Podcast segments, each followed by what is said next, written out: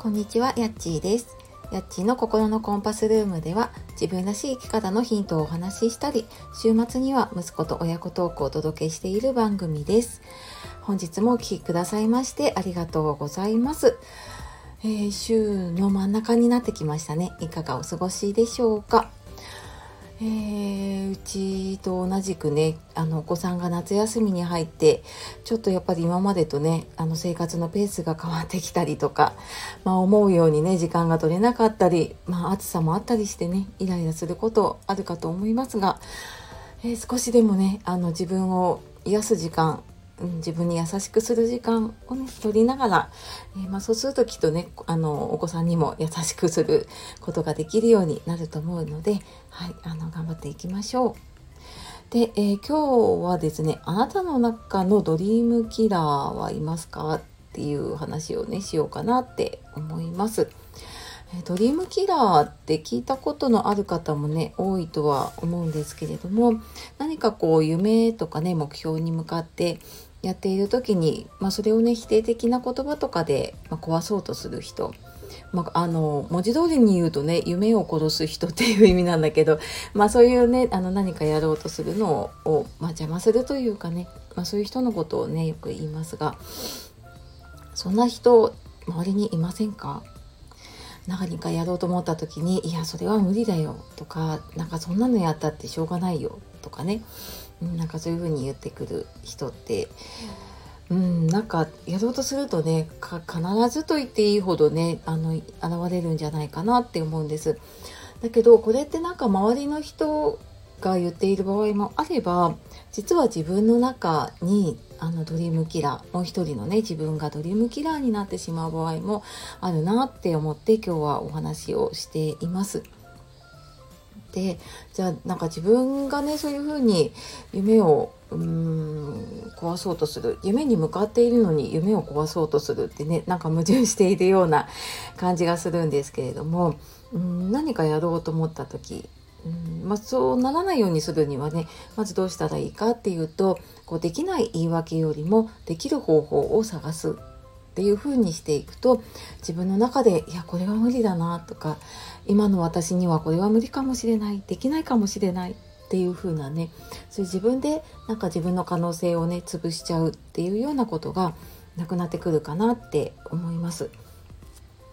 であの、まあ、心理学とかだとねこう意識を向けた方にエネルギーが流れるっていう風に言われていて、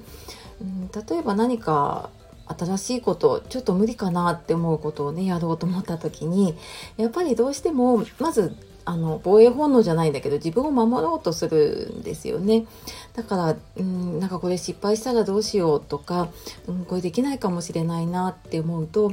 まあ、それはあの不安かもしれないしもしかしたら自分のプライドを守ろうとしてねそういう風になっていることもやっぱり私もあるなって思うんですけどただなんかそうやってるとやっぱりあ時間がないしなとかあお金もないし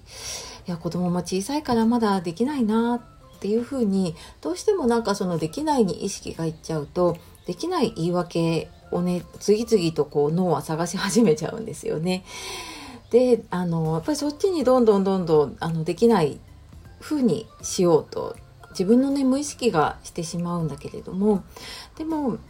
うんなんかそっちに向いているエネルギーを例えばねもしできるとしたら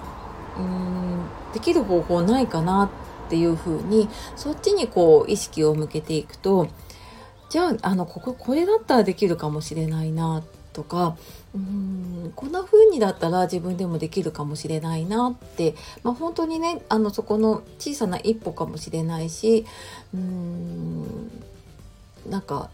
ちょっと今まではね考えつかなかったような方法かもしれないけれども、うん、あの時間がないとかでもあこういうふうにすれば時間が作れるんじゃないかなとかそういう工夫をしようとしたりとかねそういうのでできる方法を探す方に行くので、うん、自分の中でその目標ね無理だなっていう風な自分がドリームキラーになるっていうことはねならないんじゃないかなって思っています。うんなんかイメージしてもらうとこうよくアニメとかでこう天使と悪魔が戦っているようなねあんなイメージかな。いやなんか大丈夫だよできるよっていう自分といやちょっと自分には無理だよやめちゃいなよみたいなね自分が戦ってるイメージだと思うんだけども、うん、なんかそんな自分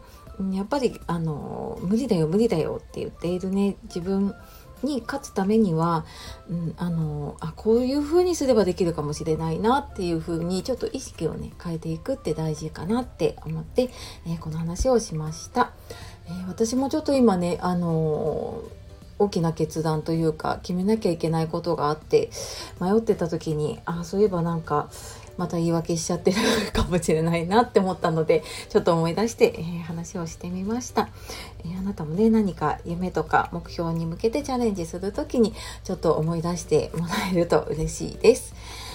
はい。では今日も最後まで聞いてくださいましてありがとうございました。では素敵な一日をお過ごしください。さようなら。またね